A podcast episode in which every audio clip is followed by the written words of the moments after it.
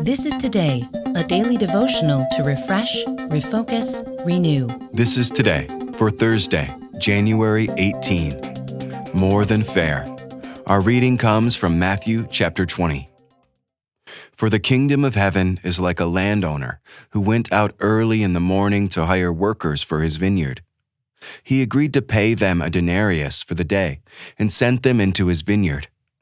About nine in the morning, he went out and saw others standing in the marketplace doing nothing.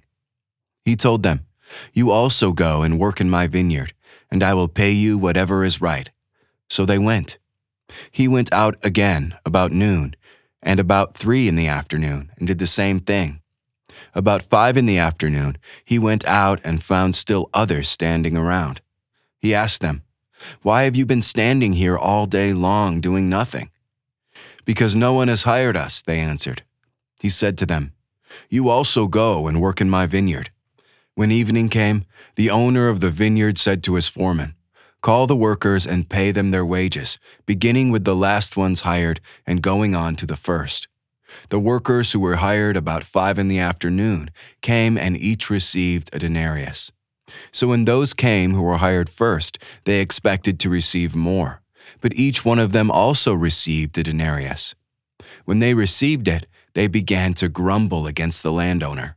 These who were hired last worked only one hour, they said, and you have made them equal to us who have borne the burden of the work in the heat of the day. But he answered one of them, I'm not being unfair to you, friend. Didn't you agree to work for a denarius? Take your pay and go. I want to give the one who was hired last the same as I gave you.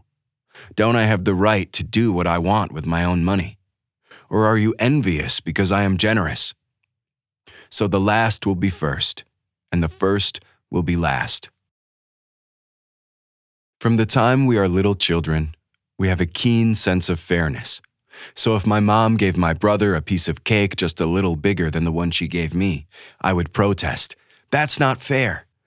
Jesus told lots of parables stories that use familiar scenes and images from daily life to teach about the kingdom of God. These stories are often surprising, and sometimes even shocking. For example, some of Jesus' parables include outcomes that don't seem fair, and that can surprise us or even make us upset.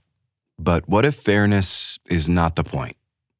In today's story about day laborers in a vineyard, the issue of fairness comes up in a big way. When the landowner pays all of the laborers for a full day, no matter how many hours they have worked, the laborers who worked all day protest.